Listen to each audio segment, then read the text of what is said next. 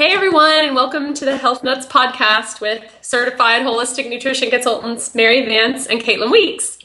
Our goal is to dispel mainstream nutrition myths and bring you the best in holistic health and real food education today. So, for our agenda, we're excited to have naturopathic Dr. Lauren Noel or Dr. Lowe, and we'll be talking all things menopause. And we got tons of questions from our readers so it's a topic I know that there's a lot of interest in, and so we're excited to cover that from a holistic perspective today. And so before we get into that, hi Caitlin. Hi Mary, how are you doing? I'm good. How about you? Great. Well, that's good. Um, any exciting news to report? Well, um, I finally got my ebook up today. well, congratulations. Yeah, it's only been I've been working on it since February, so. Well, yeah, that's about right. It takes a good six months at least. Yeah, so um, I got it up, and it's Mediterranean paleo cooking. I wrote it with my husband, who's a real Mediterranean chef. So uh, you guys can all go out and get it now. It's on my it's on my site. You can so is it? It's up and uh, available for download immediately. Yes, the best way, the best kinds. You can get it right on your iPad or e-reader, or you can put it on your computer, and you know then you can start cooking right away.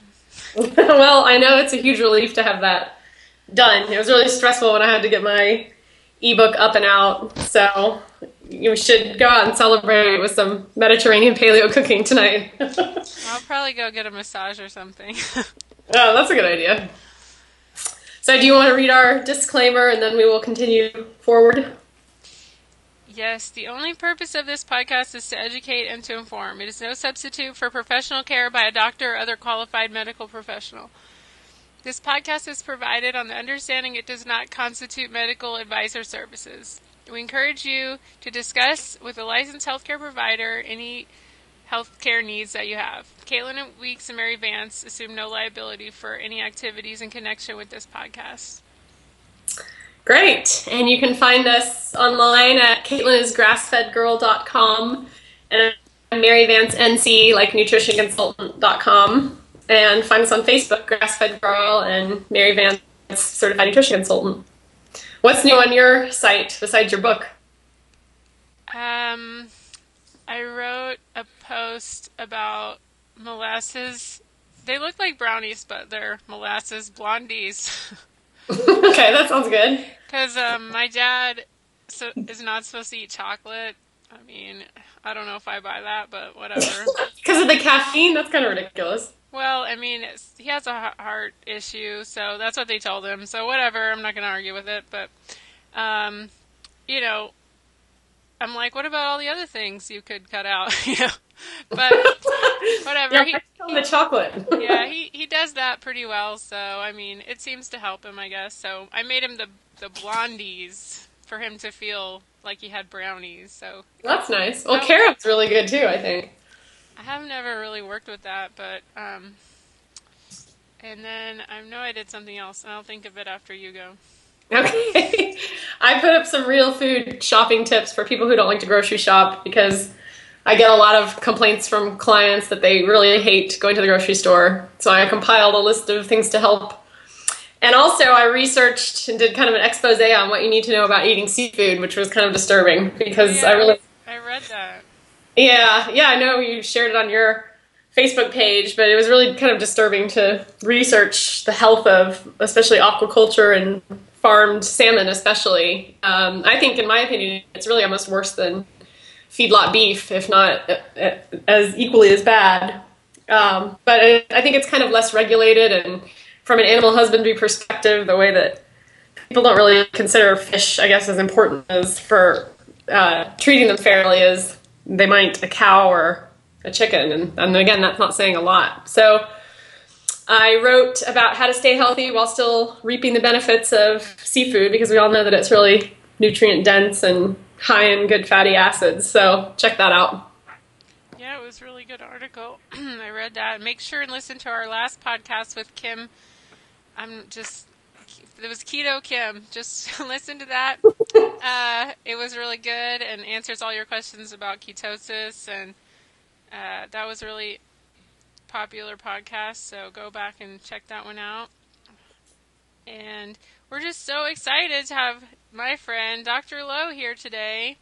She, I met her in 2011 at the first Ancestral Health Symposium, and I think you know she's just got such a sweet face and a sweet smile and happy voice and everything, and so you just want to be friends with her. She's just easy to talk to, and she makes you feel comfortable. So and then she's visited me a couple times in San Francisco when she's come up for certain things and so I've gotten to know her pretty well and I'm just so excited that she's here to talk about this very important issue of women's health. Now, um, I know she went to naturopathic med- medical school and you know that's just as intensive as the medical real medical school quote unquote. So you know these doctors really know their stuff so we should all take heed of, of their lessons.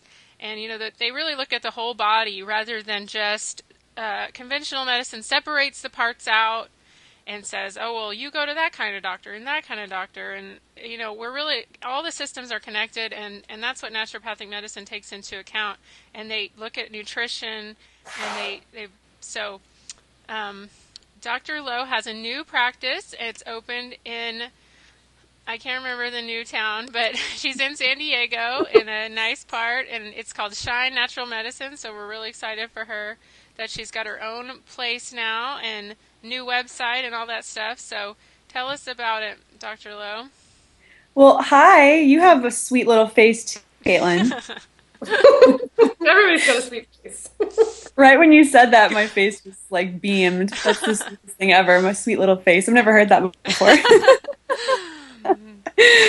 oh man, it's really good to be on the show. And um, yes, I visited you a couple times because you've been so gracious to extend your your home to me. I guess it was your workspace at the time, and it was so nice of you because San Francisco can be so expensive. So crashing on on the floor, even though it was on a little air mattress, was very very nice of you. So thank you for the hospitality. well, it's great to hang out with some like-minded people. Yeah. Yeah, so Sean, to meet your mom and your little doggy. Yep, my little doggy Dinah. She's sitting right here, and she's totally passed out of sleep, and she's started snoring recently, so it really disrupts my patient visits. my so, dog's lying right passed out too. Really, I know, hard life, right? Yeah, right. Well, tell everybody a little bit about your background in terms of naturopathic medicine and how you got into the field. Sure. So, um, you know, I think naturopathic medicine just kind of chose me. I think I was just design- destined to do this as a profession. I've always been kind of a weird child, really into nutrition and liked bossing people around and telling them what they should eat and shouldn't eat. so basically, now people pay me to do that, which is pretty cool. But, you know, I've like, yeah, I was just always a very peculiar child who wanted to eat blueberries instead of, you know, Halloween food and stuff like that. Um, Halloween candy, I should say, not really food technically.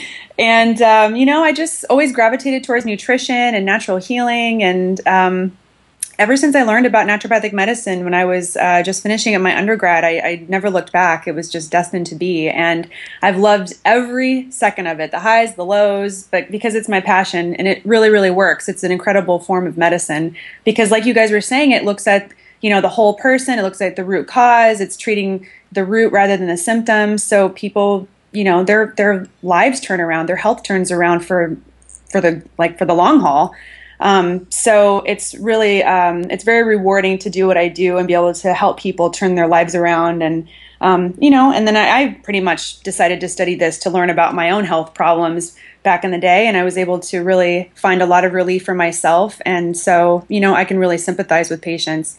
And um, so yeah so Shine Natural Medicine we just opened a month ago and uh, we're having actually our grand opening celebration. So for anyone who's local to San Diego or who wants to fly here, it's going to be totally worth it.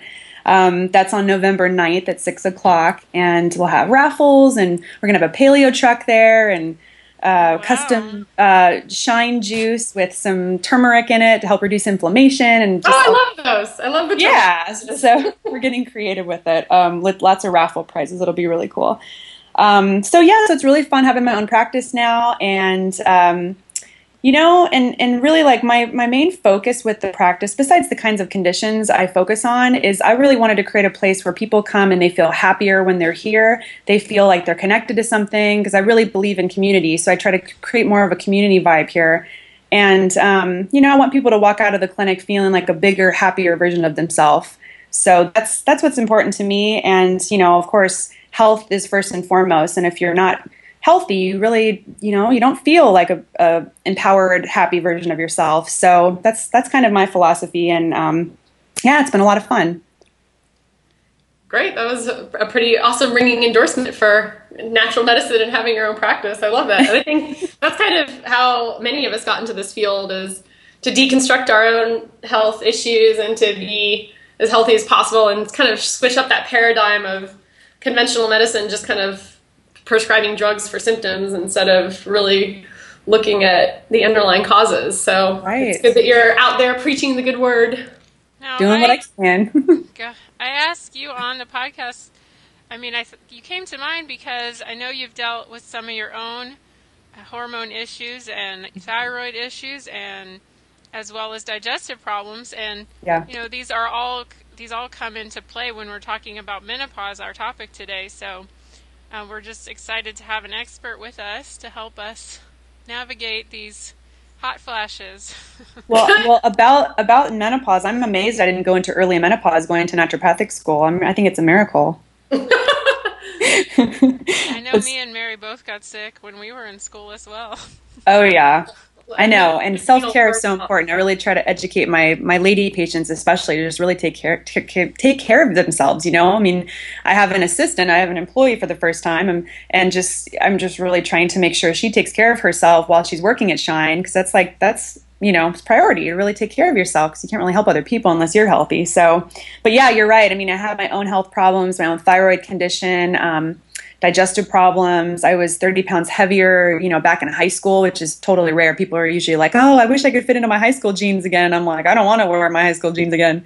So, you know, yeah, I, I, uh, I was in the whole Kaiser Permanente conventional medicine wheel for many, many years. And, uh, look back and I'm really glad I went through that because I was able to see what not to do.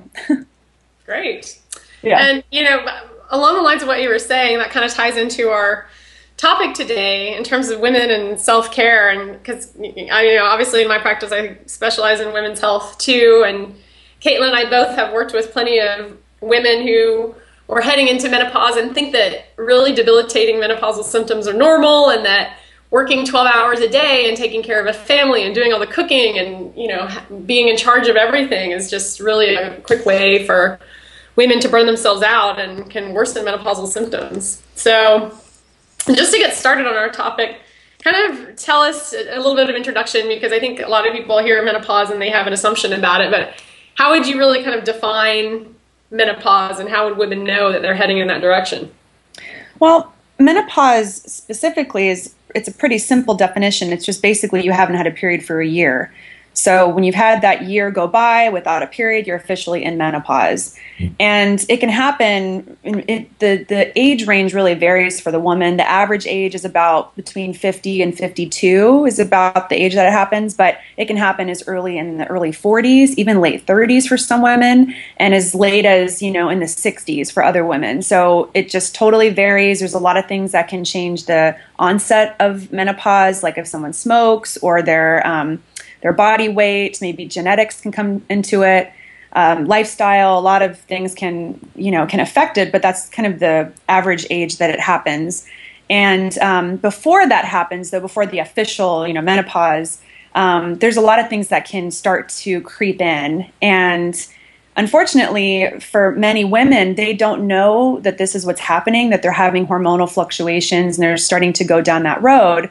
And so they will see a doctor and complain of certain symptoms, and the doctor will just give them a medication for that specific symptom.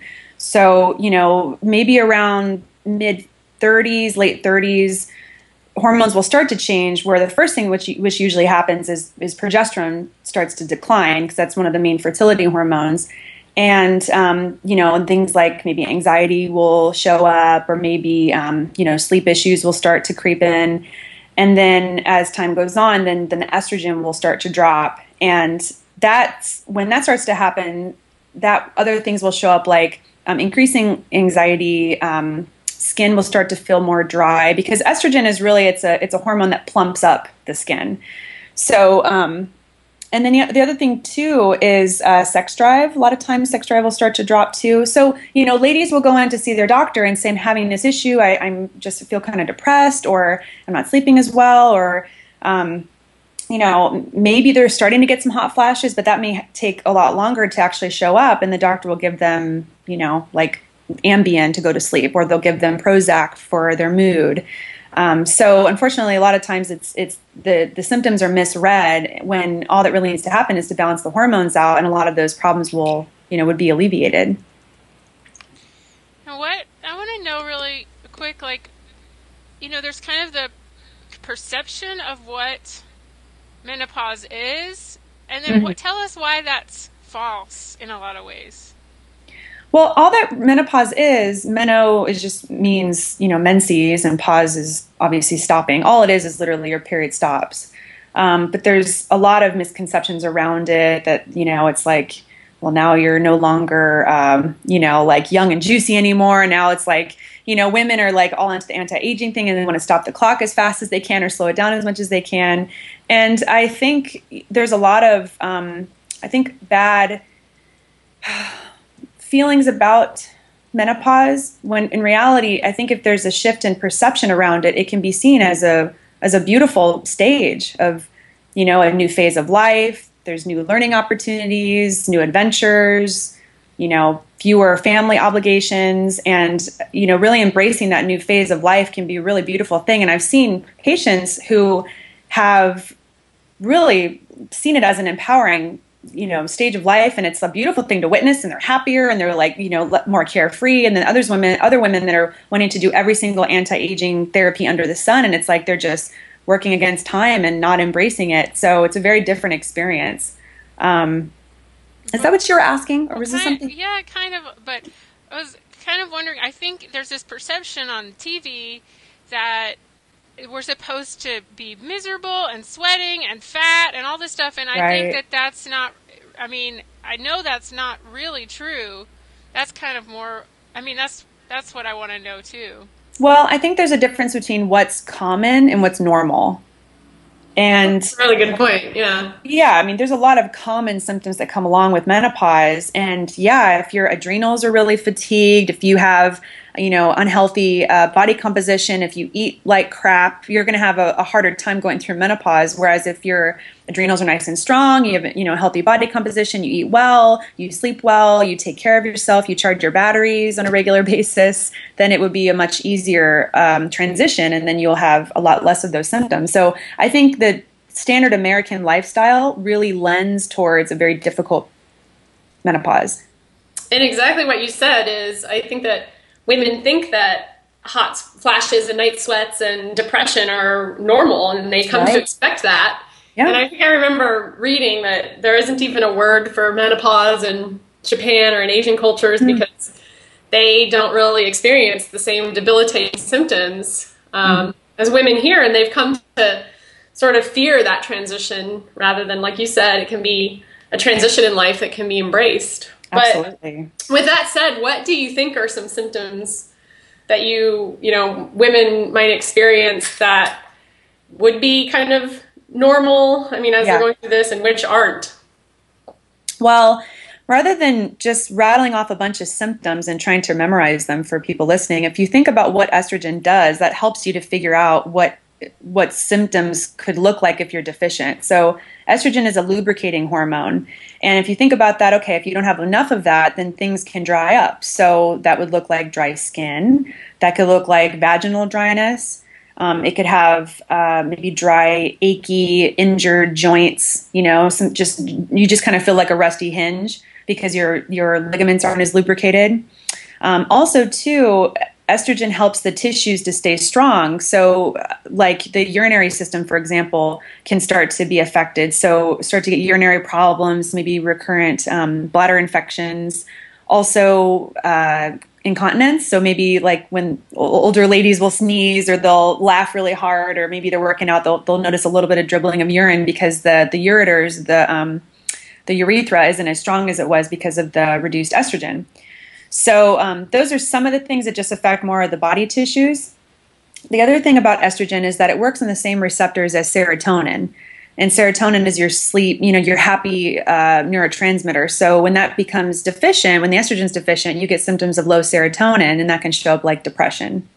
Um, that also helps to, serotonin also helps to create um, melatonin, so that helps with sleep. So if you're deficient in that, then then you'll have some sleep problems as well, and that can also show up as low progesterone too.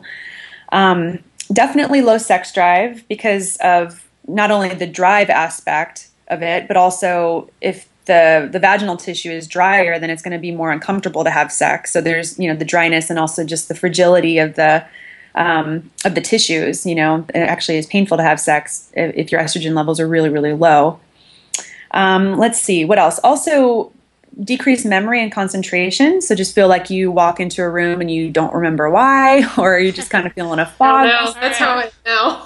you know, I mean, I know. I'm like, geez, I feel like that already sometimes. So, um, but yeah, so that's that's a real common thing too. And then also too, something that oftentimes will happen is um, as as the ladies, you know, estrogen and progesterone drop, the testosterone oftentimes stays the same. Not always, but sometimes. And so that can show up as actual testosterone um, elevations, just because in relation to the estrogen and progesterone, it's, it's it's higher. So you know, getting things like hair growth on the face, or you know, maybe some hair loss on the head, but get you know, get, basically getting hair where you don't want it and losing it where you do want it. Um, can can happen as well. So the, it's kind of a, a, wide range of symptoms, like you can see. So and, and then also too, estrogen and progesterone also keep your bones nice and healthy. So when those levels go down, then osteoporosis can be a, a, result when the you know your hormones aren't optimized. So kind of all across the board, you have receptors for estrogen and progesterone on every cell in your body, all over the place, re- regardless if it's you know cardiovascular system, neurological, your bones, you know your various organs. They they all respond to estrogen and, and progesterone. So if you're deficient in them, then the the the symptoms are pretty widespread. So, Mary, what's the next question? well, I was going to say one thing I was thinking of too is heading into uh, menopause. Like, let's say, I guess the typical woman would be around 40, I'm sorry, 50, late 40s. So, what are some steps women can do ahead of time, steps that they can take to ensure that they're healthy and, and reduce any possible symptoms? Well, one of the things that can really help to make this transition not as difficult is actually having a little more body fat because the body fat can work like an estrogen organ. So, you know, it's kind of it's it's a tricky subject because oftentimes ladies want to be as slim as possible, but when they're really really slim, they oftentimes have a really difficult um, transition into menopause. So, just being aware of that and not getting too obsessed about having body fat as low as possible can can be helpful. Just have a little more fat around the body. um, also, too, as the ovaries stop making hormones, the adrenals really have to kick in. So that's why going into menopause, you want to have your adrenal glands as strong as possible. So I'm sure your your listeners know a lot about adrenal function, right? At this point we have done at least one podcast covering adrenal function. Yes. Okay. Well, we've talked about it extensively. If they extensively, yes. They're they're not listening. I know it's like I can't be on a paleo podcast and and you know talk about adrenals and bore people to death because at this point I feel like they really know it. But um, but yeah, so the ovaries make hormones, but your adrenals do in a small percentage make hormones as well. So ovaries stop making them adrenals kick in. And if your adrenals are really tired and they're majorly wiped out, the adrenal reserve is very low, then they're not going to do as good of a job. So just being cognizant of taking care of your adrenal glands, reducing stress, getting them tested, seeing actually what your adrenal function looks like, which would be a, um, a salivary test four times throughout the day. It's, you know, they call it a 24 hour um, uh, cortisol curve. I guess it's 12 hour cortisol curve technically, but you can see how your cortisol output is, how your DHEA output, and actually testing your, your hormones in the saliva. Um, and and you know optimizing that i tell my patients even in their 20s get your hormones tested. You know you're nowhere near menopause necessarily but you can get a baseline for how your optimal levels look. So you can really see what it would look like once it, those levels start to go down. Um, so adrenal function uh, body composition and um, you know just other lifestyle factors just sleeping well and reducing stress and um, but really, where it's at is really adrenal function to help the, that transition to not be as uncomfortable. Now, I know you're down in Southern California, so what is your take on these bioidentical hormones? Yeah, you say it like it's dun dun dun bioidentical hormones. um, well, the the key part of that phrase is bioidentical, which is very different from something that's a synthetic hormone um, that comes from like you know the urine of a horse, right? So it's it's a very different uh, molecule. I'm I'm a big fan of bioidentical hormones for the right uh, patient.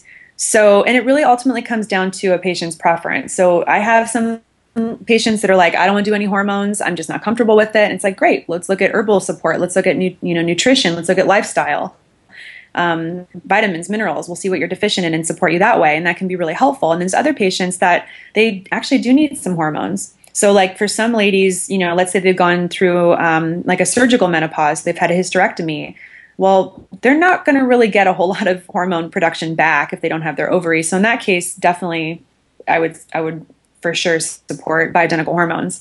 Um, but I've I've seen. I mean, I do a lot of bioidentical hormones in my practice, and it's it could be pretty miraculous for patients and they feel so much better on it that it's like they don't mind having to take something and it really comes down to a, a few things with bioidenticals number one making sure it's bioidentical the other factor is making sure it's balanced so at, if you're if you are taking bioidentical estrogen has to be balanced with progesterone because they they work you know they work together. So you have to make sure you're doing both if you're going to be doing some estrogen. And then the last thing is making sure you are metabolizing appropriately. So there's there's various nutrients and you know herbs that can help you to actually metabolize the estrogens in a healthy way so it's not turning into more of the cancer causing estrogens. So it's you know it, it all it, it, all depends on the right patient how it's dosed um, you know how it's broken down that makes it a good versus a not so good thing Absolutely, there's a lot of factors, and you you know if you're going to be taking stuff like that, you need to work with a practitioner, right? Yes, absolutely. And like I was saying, when you get your hormones levels, hormone levels tested in your saliva, well, once you're actually taking hormones like bioidenticals, then the the mode of uh, monitoring that changes and you actually do it with the blood work after that point. So it's just something important for people to know. You can't really do a saliva test after that because it's going to be crazy elevated and you won't be, you won't get accurate readings. So you know, going to see a doctor who's really familiar with bioidentical hormones, knows how to monitor them, knows how to make sure it's safe for you. Um, I would recommend to see either a naturopathic doctor. And so, people listening, if you want to, I, I, technically can't prescribe hormones for my distant patients. They have to be um, local patients or at least see me for the first visit in person. Um, but if you have a local doctor, you can see the website for that is naturopathic.org. So that's uh, naturopathic doctors in your area. And then also, I recommend going to the ACAM website. That's American College for Advancement in Medicine, so acam.org, and you can find a um, you know anti-aging doctor. I hate that word anti-aging, but anti-aging doctor in your area who, who's you know well versed in how to do this safely. So I have a question too, really quickly. I know you mentioned, um, I think hysterectomy and partial hysterectomy earlier, and and I get a lot of women who have had either hysterectomies or partial hysterectomies. Does that push you into early menopause, or do you believe in taking yep. hormones just to continue your cycling, even if you don't have your ovaries?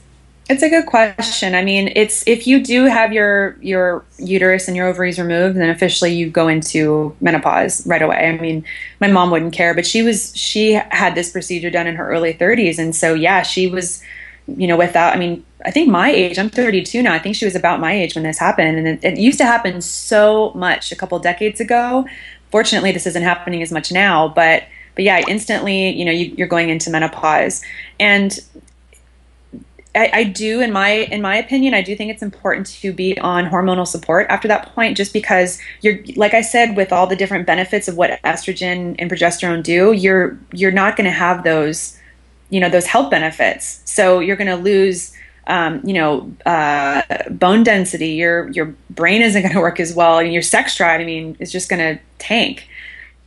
Um, oftentimes body composition really changes where ladies find it's it's a lot harder to lose that weight in the midsection. And uh, so so yeah a lot of things can result from that and I, I, do think being on some hormonal support is important for that. Forever not necessarily forever but just to get you through you know that time i i mean i think it would be the best idea to do that and that's a really good point as well is that i get a lot of women also whose doctors have them you know they're some of them even shockingly to me have been in their late 50s and 60s and their doctors still have them on hormones and are still cycling. Uh, right. Uh, but the idea, and correct me if I'm wrong, is uh, in taking bioidenticals is just to help women kind of get through the transition and then wean off of them, correct?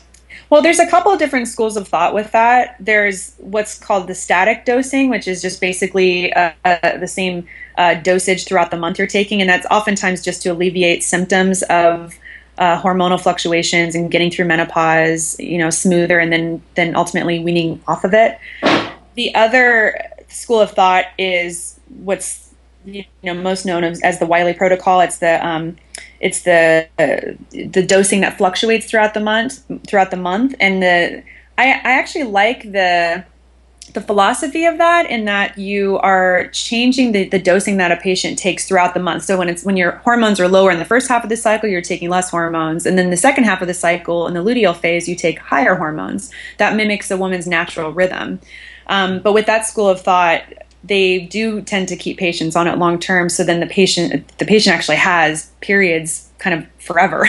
so that's more known of like you know Suzanne Somers and just the more of the anti aging movement and there's pros and cons with both situations. It kind of freaks people out the idea of having a, a period forever.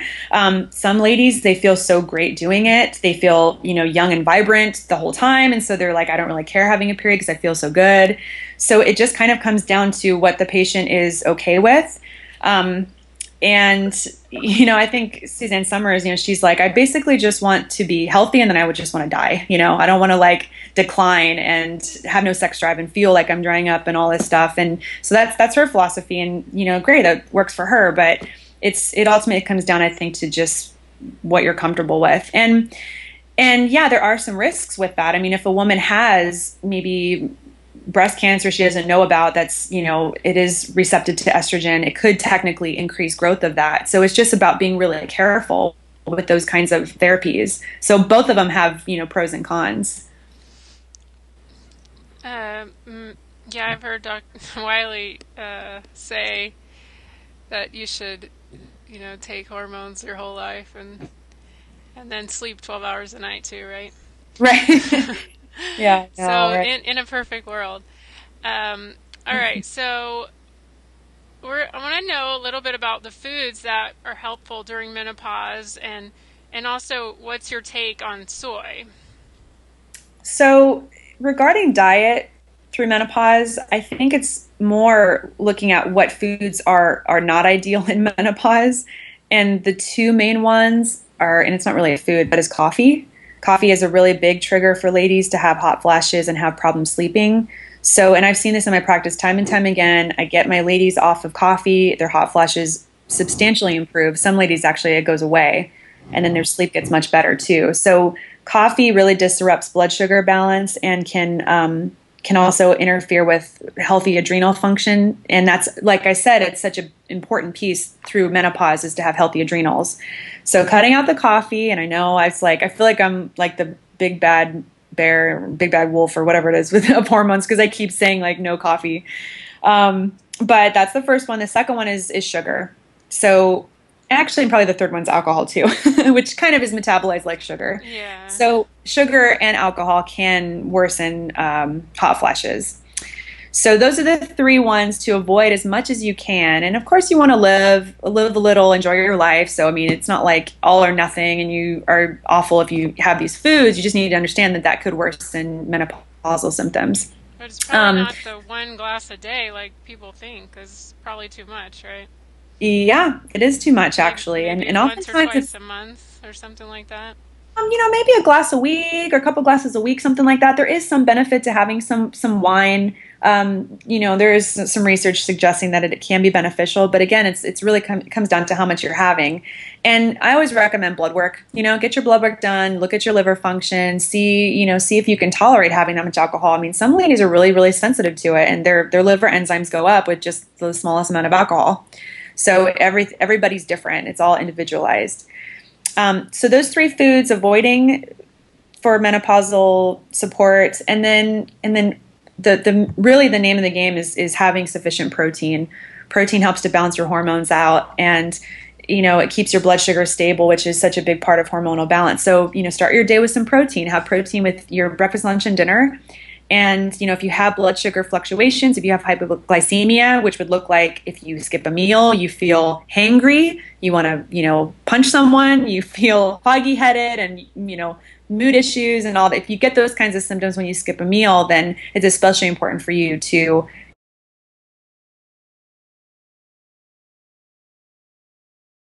about well intermittent fasting is so wonderful in the paleo community well i disagree when it comes to lady patients who have you know blood sugar problems you want to actually keep your blood sugar stable with eating throughout the day. And i find that makes a big difference for um, for hot flashes for, for a lot of patients.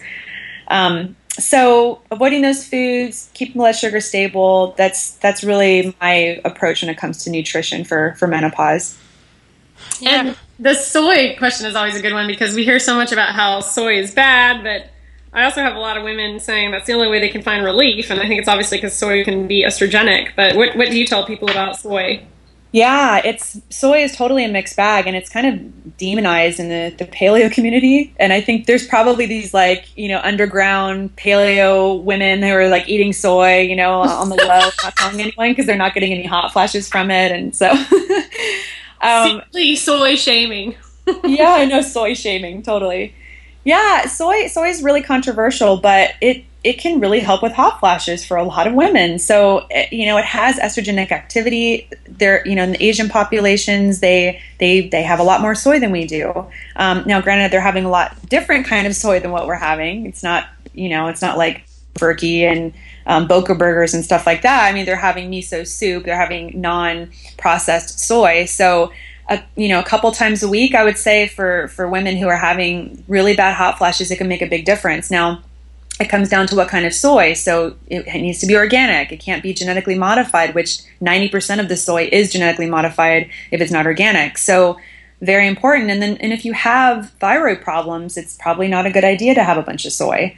So because it can inhibit your thyroid hormone production um, soy can also increase goiters, which is the enlarged thyroid. So if you notice the front of your neck starts to get, you know, kind of swollen, it's probably looking like a goiter. So, um, and then also soy can can inhibit nutrient absorption in your gut. Um, you know, can cause intestinal problems for many people. It's a very very common allergen. So it really is a mixed bag when it comes to soy. I, I, would say if you are having really bad hot flashes, you don't want to use any kind of bioidentical hormones.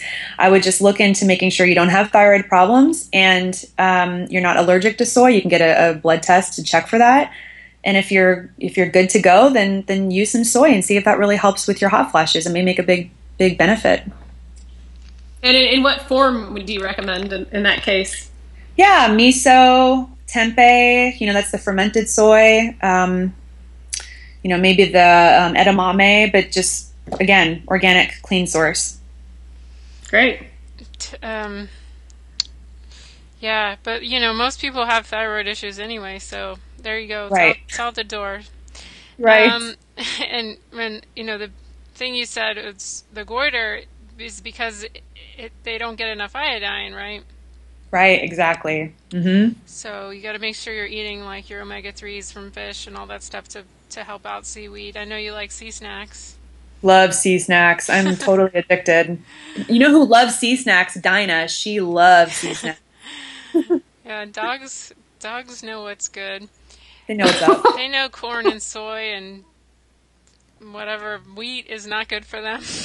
Yeah, Dinah's she's so funny. She has the, the smartest taste buds. She will not eat unhealthy treats. She won't even drink water from like another dog's bowl. She's like, no, I need alkaline water and I need some uh, grain free food, and it's like total food she rejects Chinese doggy treats. yeah, totally.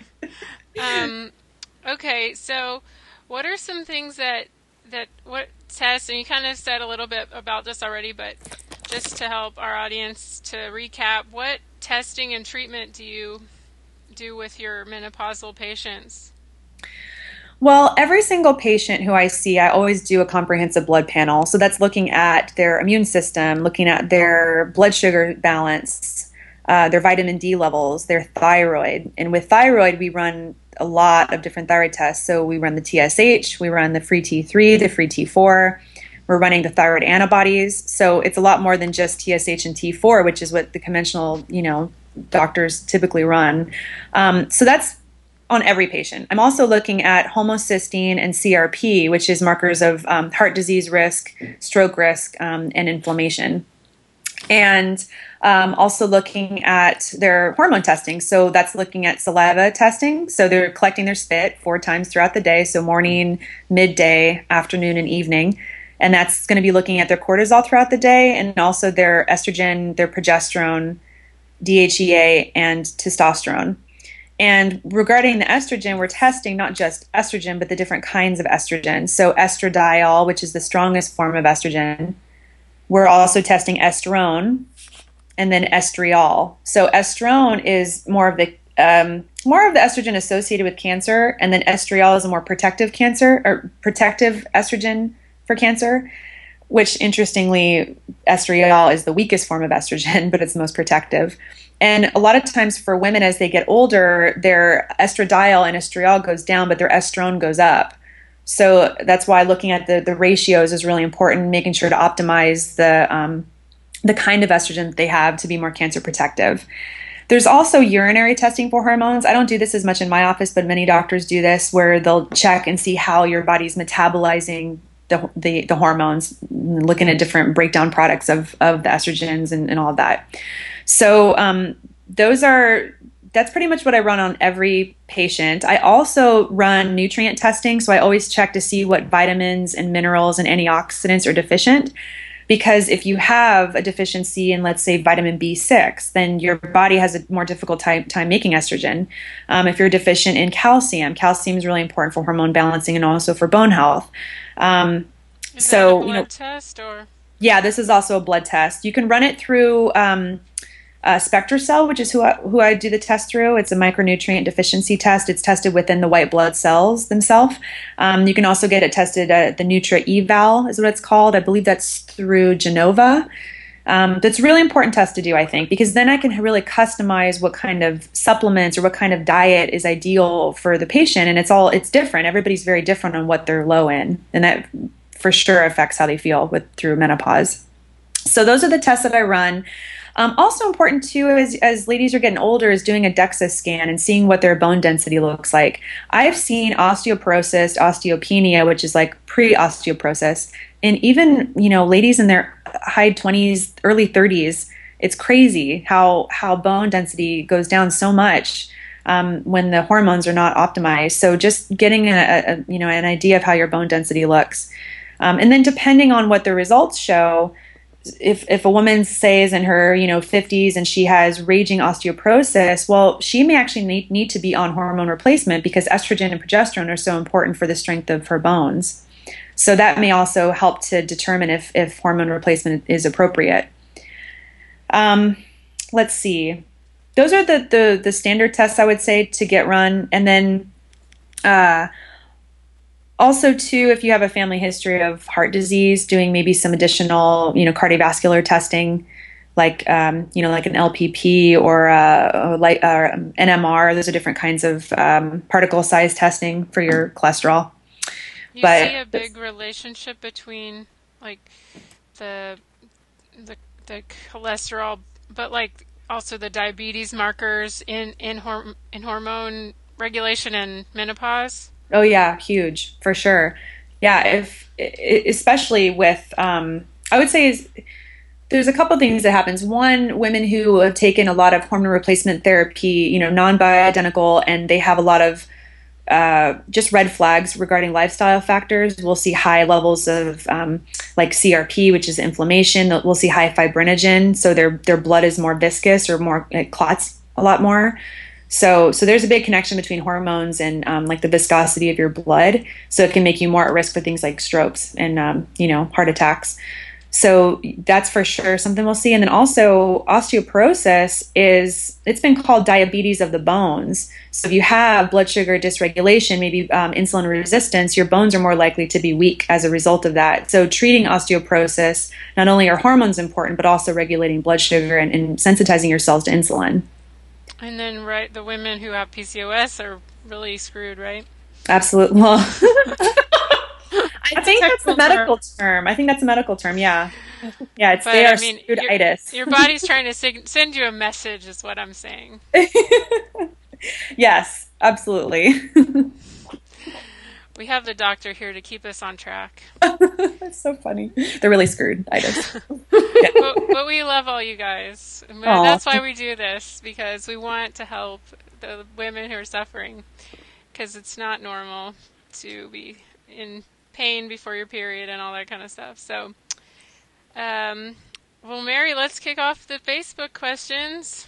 All right, we got a bunch. Um, so we'll, we'll, launch right into. Um, I'm trying to scan them to see which ones we've kind of already answered, but Rhonda um, says, "How does tell, one?" Tell Lauren in in about five minutes we had 50 questions. Oh on, my gosh! On my Facebook page, so um, it, this is a hot topic. Wow, that's amazing.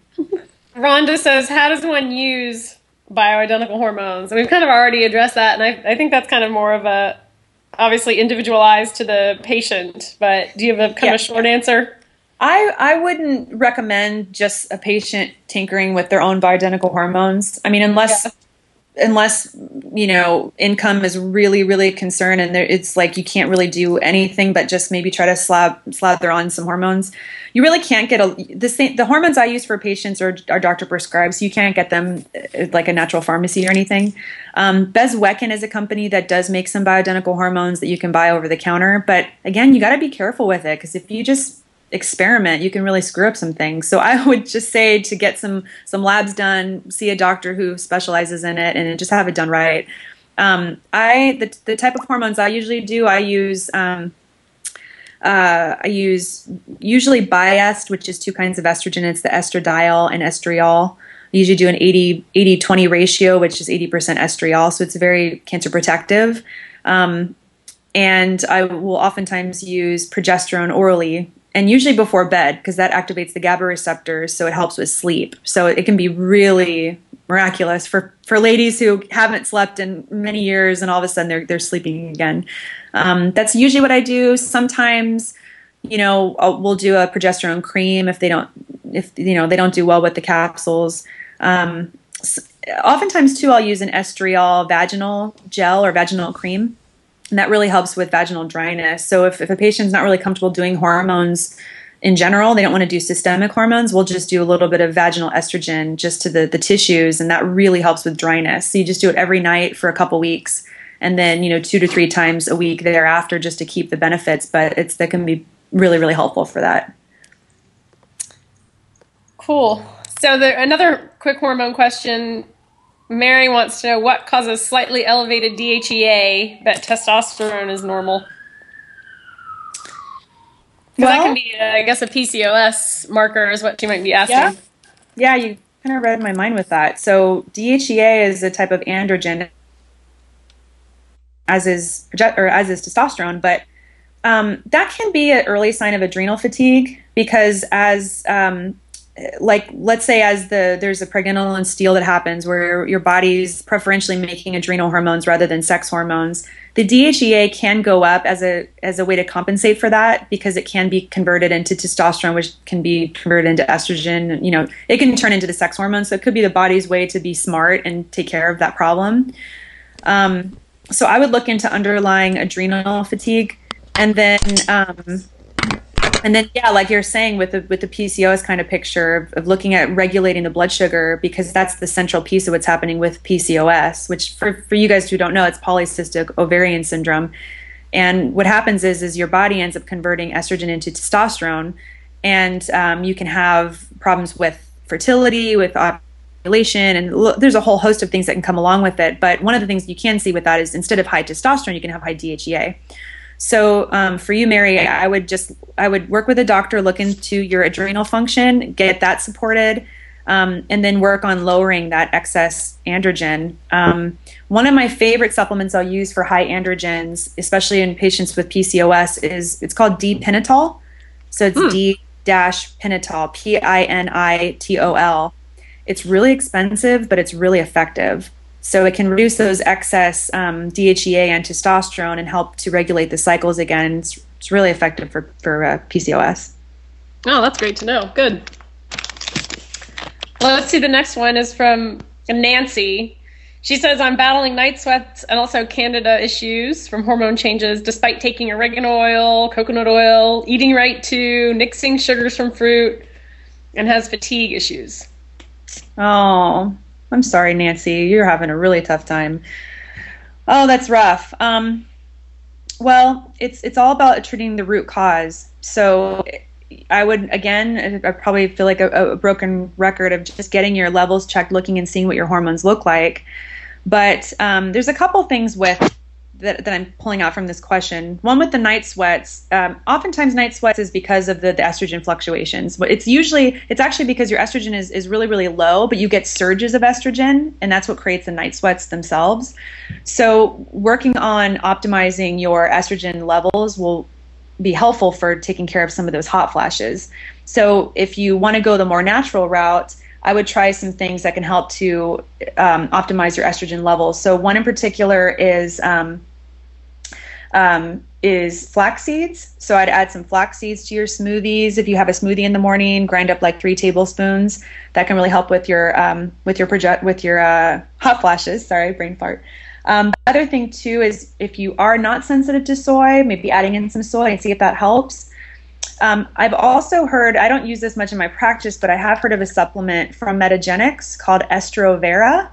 Oh, I've actually recommended that, and people. Yeah, Estrovera has been really helpful for a lot of patients. So um, try that out and see if that makes a difference. It takes like four uh, weeks to start working, though. Apparently, yeah, it can take a little while. Mm-hmm. There's also some uh, different nutrients like um, vitamin E. It can be helpful for hot flashes.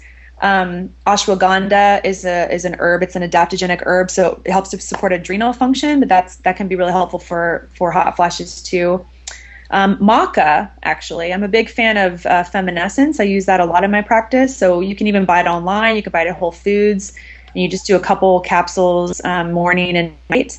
And that it's it works on the HPA axis, so it helps to support your adrenal function, which then indirectly can help to support um, your estrogen. And let's see, cut out coffee in case you're having coffee and um, looks like everything else you're doing pretty good. So give those things a try, and if that doesn't make a difference, then then let me know, and I'll have some more ideas for you. Now, the other issue with candida. Candida isn't always from hormonal problems, and candida isn't always from candida. candida can actually be a protective mechanism that your body creates to protect you from toxins, specifically heavy metals, can show up as well. So, candida can be a protection from heavy metals. So, Nancy, if you have um, silver fillings, if you've had exposure to other heavy metals that you know of, I would look into that too because I've seen for a lot of times, especially if this has been a candida issue for many years, that can actually be the root cause, not necessarily from the hormonal changes. So just something to consider. Yeah, good point. And I think candida can also be kind of a secondary infection to other gut infections too. That's kind of a yeah. side effect Yes, thank you for some... mentioning that too. So the gut is a really big place to look. So um, you know, getting a stool test done and seeing if you have any kind of bacterial imbalances in your gut. You know, if you do have candida, if you have a parasite, because that affects adrenal function. A lot of your hormones are metabolized in the digestive tract, so it's all connected. You can't, you know, you can't treat one body system without affecting the other one. So looking at yeah, whole- exactly. I I am like a broken record saying that to everyone, and I'm especially with the endocrine system, is you can't just address one issue in the endocrine system without all of your other hormones because they all function together. And Right. that's what Dan Kalish always says is the ovaries never function malfunction in isolation from the rest of the endocrine system. So they're not just uh, spontaneously malfunctioning. There's typically, you know, up an upward an upstream cause from your adrenals and, and the HPA axis too. Yeah, absolutely. And also another idea I have for Nancy too is if she hasn't tried this, maybe she has because she's probably done a lot of research on her own for night sweats. But you know, black cohosh can be really helpful for hot flashes. You know, so doing you know 80 milligrams a day of that. Um, you just want to be careful not to do it for too long of too high a doses, just because it can affect liver function. But but black cohosh used in conjunction with St. John's wort can be can be effective. There's some pretty good research backing that up. Okay, so I think we only have time for maybe one or two more quick questions here. Um, here's one. She says, "What does it mean if you're in your 30s and your your period changes suddenly from patterns from normal to very heavy? So heavy, I worry about leaving the house um, at a rate of three to four ounces every one to two hours, and then it progressively slows. Um, and the length of the cycle is shortened from her usual pattern." She says.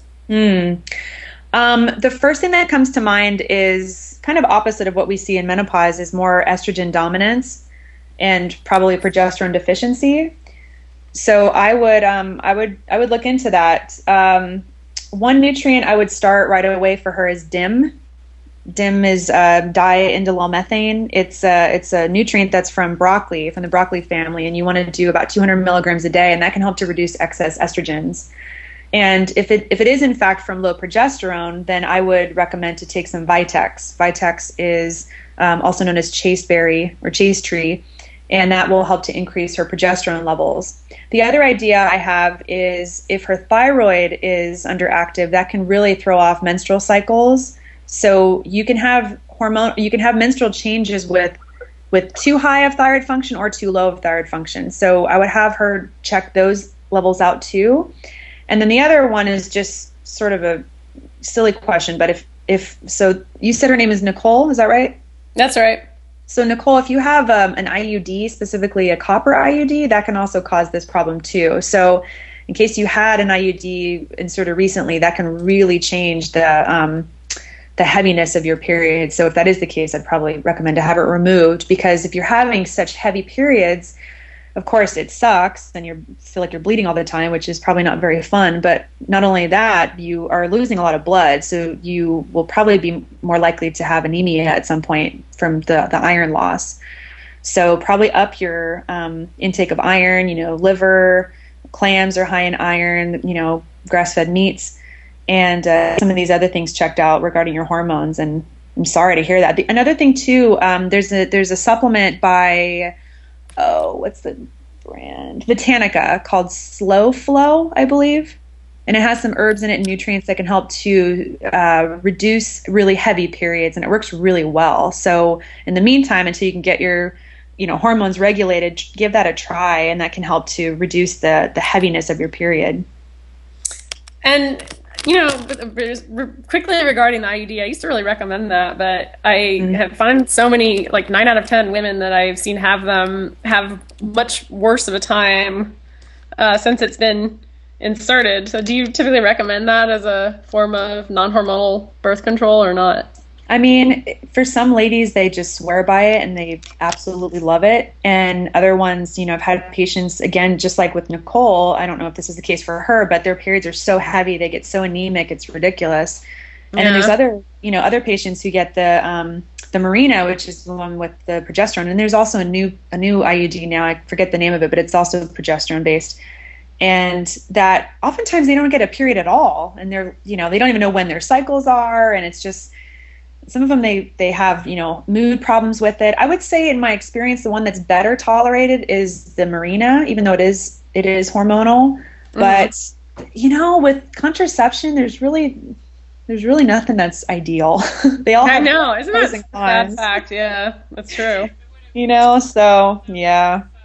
Uh, okay one more question we have from lori and we talked about this a little bit earlier too but she says Question My body fat is very low, like 6 to 9%. from weight training, and I'm only 43, but I haven't menstruated since January. Is this bad? Because I like how lean I am, she says.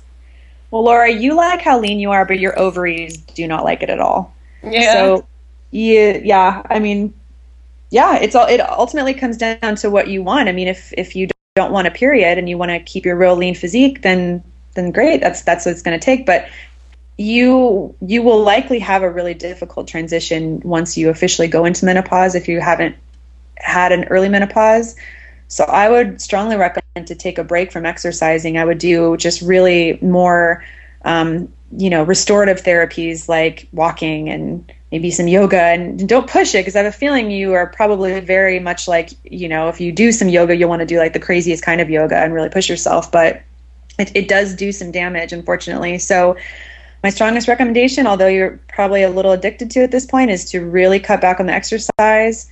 Try to put on some pounds, and your your hormones will will likely bounce back if it's not too far along. And then you know maybe look at getting on some adrenal support too, because you've probably been really pushing yourself for a while. I know it's it's hard because it's like you want your body composition to be nice and lean, but your your body doesn't like that. so I don't well, know really how much better to say it. that's a really good a good point because I I mean obviously in this field a lot of women that we work with have a very different idea of how they want their bodies to look than their bodies set point or their their bodies want to be and it's right. really hard to reconcile how maybe how you want to look but what your natural body type is and so that's yep. something that can be hard for a lot of women to swallow so to speak but there comes a point where you do have to kind of have an intuition about what's healthiest and is it worth it to uh, have your hormone levels suffer and your health ultimately suffer for uh, just wanting to achieve a certain number. Exactly. And it's not so much about having your period again, but when, you know, fertility reflects health. So if you're having a regular cycle, that's reflecting that, you know, things may not be